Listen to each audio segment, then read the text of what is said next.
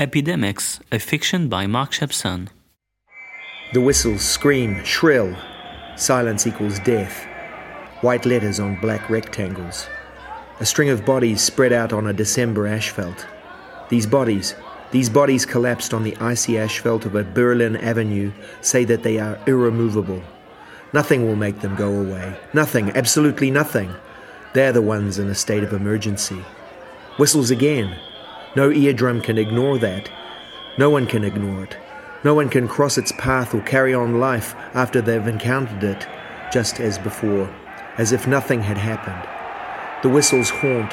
Voices rise from the beyond. They are present, terribly present. The whistles haunt.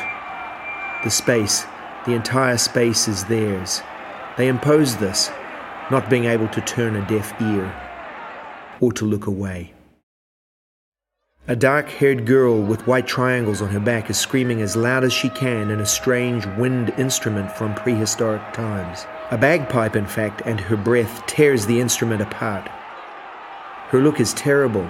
It cries out for vengeance. The siren announces the worst, an era of fear. It freezes the blood. The sound flies over the alignment of bodies. It floats in the air, terrible too, it's the end of a world we're talking about here an apocalypse, a radical anger, a terror. And yet, him. He moves forward, staggering between bodies invisible to his sight. Nothing touches him, nothing affects him, nothing challenges him. Sick people evicted equals sick people murdered. He's sneaking around, absent, absent to pain, rage, violence, absent, just absent. The screams, the upright fists, the whistles glide over his skin. His skin is like an oil. Nothing clings to it, nothing adheres to it. He wanders on the pavement between these magnetized human wrappings on the asphalt, neither dead nor alive. He's wandering around, one step, another. Glowing figure, still here and already elsewhere. He's no longer a man, he's a wraith.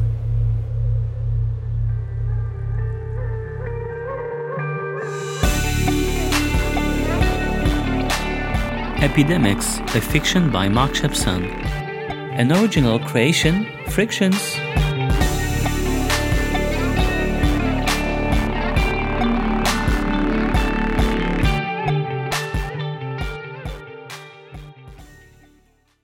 Episode 1 Wolfgang 1987. Wolfgang was born in Munich, München. This is where he grew up, in a bourgeois, uneventful, passionless family. Industrial dad, stay at home mama, a depressed Schwester, a Bruder as daft as a brush, and the guy wasn't even sweeping up after himself. First outbreak of pimples to the sound of the beautiful blue Danube, first allergy attack the day after his first beer festival. It was here in this dull town where young men would put on their Versace shirts and Hugo Boss jeans and drink at the local pub and talk nonsense that Wolfgang as a child and then Wolfgang as a teenager would desperately wonder whether the whole world breathed in such filthy boredom, such a banality as the atmosphere distilled by the Bavarian capital. This question haunted his brain until his first trip, the year he turned 17. Modest, the guy dared the adventure as far as Ardèche before attempting the big jump the following summer via Thailand. Every day on his way home, a cozy little house that breathed boredom and the bullshit of the garden gnomes on the pavilion lawn, Wolfgang drove through much of this rich city. Rich, yes, clean, of course, with a shimmering, bleached shine. Here, even the vans that served their currywurst to passers by seemed to be coming out of a disinfected cold room. It was also there, in Munich München, that Wolfgang listened to Kraftwerk, locked in his room as soon as he came home from school. There he would let himself slightly go to the sound of radioactivity, all wrapped up in its timeless coldness. Those voices tampered with by various filters, electronic things that kept him away from humans. Radioactivity is in the air for you and me. Radioactivity discovered by Madame Curie. When Wolfgang was haughty, sullen, and lonely, when he put on a no future slogan on his torn t shirt, it was not a style effect or even a fashion trend. These words came from deep in his gut, where his bitterness, fueled by an endless grudge, was growing at breakneck speed. This city, this world was definitely not for him. Then one day, precisely on his 19th birthday, Wolfgang took his backpack, a large bag that he used to roam the roads of the world from the Ardèche gorges to Thai beaches. When his mother asked him why, Wolfgang came up with the first thought that crossed his mind I don't want to join the army. When you move to Berlin, you're exempt. That's true. He'd read about it in a yellowed newspaper, a newspaper that hung in the waiting room of a dentist of very little talent. Of course, the guy dreamed of being a cellist. Berlin, this damned city, nicknamed in Munich the dustbin of Germany, needed above all to repopulate its almost deserted main arteries, an atmosphere bordering on ghostly. Hence, this attractive offer to young people wishing to escape the unenviable fate of a life as a soldier, an alternative to those who didn't feel like singing, You're in the army now. Oh, oh, oh, you're in the army. Berlin, a huge area designed to survive in the shadow of the wall that divided the city in two. Not to mention the French, English, and American districts you could only enter with a passport and the required nationality. A lake, parks, a forest you would visit at your own risk. The probability of hitting the wall hard at the end of a bucolic walk with picnic and all was non negligible. On the other side, the eastern shadow, the grey city, forbidden. On the Ku'damm, a large avenue bordered with a few movie theaters and somewhat silly fashion boutiques, the legendary department store KaDeWe set the tone for its shop sign alone Kaufhaus des Westens, department store of the West. Its mission was clear. Now, we like to pretend as if it was nothing, for a few meters at least, because Berlin was still a ghost town a neon light with uncertain flickering, decomposed silhouettes wandering from one bar to another in the opacity of this Berlin night. Opacity, yes, because the lighting of streets, avenues, arteries was not supposed to weigh much in the municipal budget. Saturated guitars, movement of bodies in electrified penumbra, veiled laughter, masked in the no man's land of the Potsdamer Platz, haunted by its gloomy past, surrounded by symbols of the ex Gestapo. Far from the tasteless sweetness of Lake Wannsee, it was impossible to resist, just follow the call of this insomniac tempo. By that time, in the west of the city, on this side of the wall, Wolfgang was working in a record shop, a weird, weird place invaded by fluorescent sculptures, a place from which a raw, non negotiable fury was escaping. Nina Hagen's pop opera, Blixa Bargeld's Jack Hammers, Nick Cave's Dark Blues. Settled in a rather clean and orderly squat, there lived young men from fine families, very polite under their Iroquois crest. Wolfgang had fun on full moon nights and the others too, in boys' or girls' beds, depending on the mood, depending on the moment, and he loved it. On his 20th birthday, he made a phone call to Niha, a handsome, dark haired boy. Lightning bolts sprang unexpectedly from the depth of his eyes. He offered him a few sexy frolics with Strudel and Bengal fires to celebrate his birthday. The young Turk lived in the Turkish quarter, as it could be expected, two blocks from Wolfgang's squat, but it was his sister who answered his call, and in a rather creepy voice, Niha is sick. We can't see him anymore. The intonation was closed, definitive, irrevocable. Yet the sister liked Wolfgang. Usually he made her laugh, smile, or even shiver, especially when he sang in her ear. In Berlin. In Berlin, by the wall.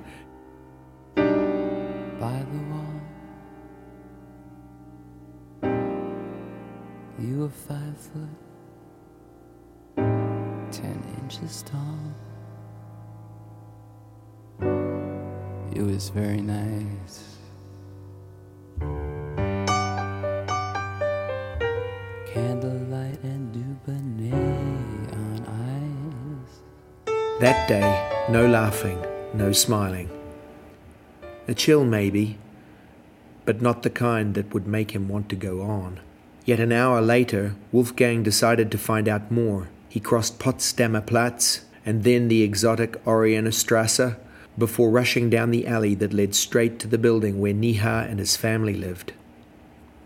There are streets that stink of death. Surely this was one of them.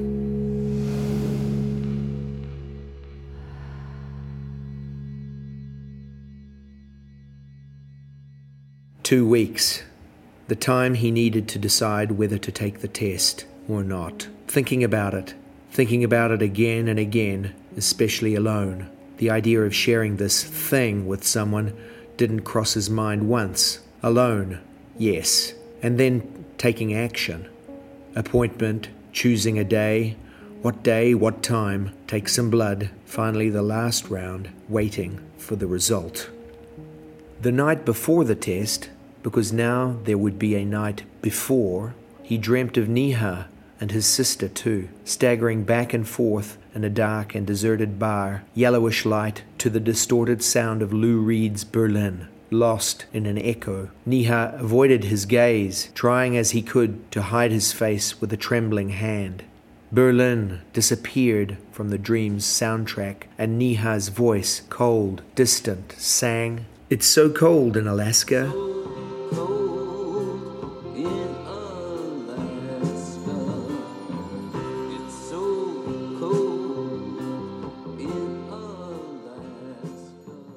Two weeks.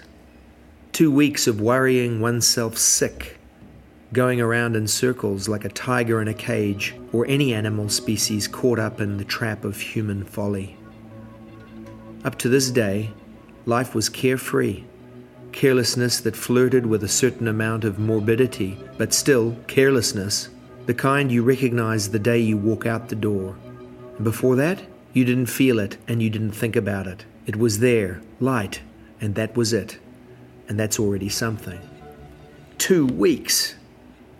On D-Day, the day he had waited for and feared, the alarm clock rang at 8:30, and the least you could say is that this was not routine around here. From the room next door, a pink-crested punk jumped on his rotten mattress and exclaimed, "What the hell is that?" No sooner had he tried to draw the curtain than the light flowed freely through. Wolfgang immediately closed it all. Light was not welcome. In the deserted kitchen of the sleepy house, he swallowed a bowl of coffee without sugar or milk, without toast, without anything. Then he lingered in the bathroom, toothbrush in his left hand, toothpaste in his right hand, staring aimlessly into the bottom of the sink. The faucet ran on and on without the wasted water shocking his green conscience, so finely tuned through a multitude of daily habits. An hour later, he took the ticket with only a number written upon it to go to the doctor's office. He crossed the city from Kreuzberg to the U-Bahn Adenauerplatz, a place he was not used to, out of his reality. On a street corner, he was startled by his reflection in a shop window. He didn't recognize himself, looking like a sleepwalker. Arriving on the right street at the right number, he checked the brass plate at the foot of the building and only thought, this is the right place.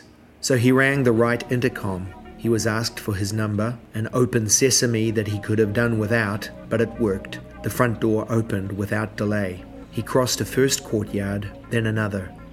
The doctor's office was on the ground floor at the end of the second courtyard, a little hidden, a little otherworldly. He waited in a waiting room. Logically, the shared medical clinic was specialized in answering his question, his result. On the table, information leaflets, all of them alarming. On the wall, a few posters to convey the message. Everyone was looking at them out of the corner of their eye, at an angle, never directly. Keine Probleme, I won't need that. There were about ten of them there, all waiting in their chairs seven men, three women, each holding a little piece of paper with their number. Alone or accompanied, eyes lost in the void or fixed, magnetized towards the ground. An air of Russian roulette that dared not speak its name. A door opened. His number was called. Dr. Angermuller, a red headed woman in her fifties, let him in. She was wearing a flowery blouse with daisies and forget me nots, a print that was rather out of context. Dr. Angermuller gestured for him to sit, took his ticket, and drew a simple piece of paper from an envelope with the same number on it. Then she read it. She needed only a few seconds to raise her head and to say one sentence, just one. A few words, ad vitam aeternam, tattooed on his brain. This is a result that you would not wish on your worst enemy. Wolfgang got up suddenly, turned around to avoid the doctor's gaze. A few seconds as if Dr. Angermuller didn't exist. No, nein, as if Dr. Angermuller had never existed. Air, air, air. He rushed to the window, which he tried to open in vain, open again and again. The fucking window resisted his attempts for a surprisingly long while, stuck.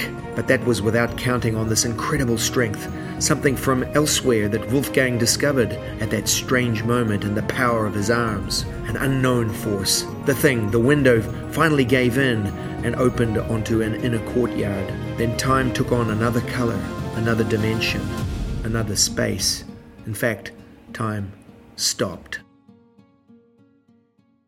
Opposite him, a woman was shaking a small ochre prayer mat out of another window, the one in the stairwell, to air it out. A fuchsia scarf covered her hair. She crossed his eyes, addressed him with a shy, puzzled smile. Haggard, Wolfgang observed this incongruous image, just like that, without turning away, without taking his eyes off it. A prayer mat. After all, why not?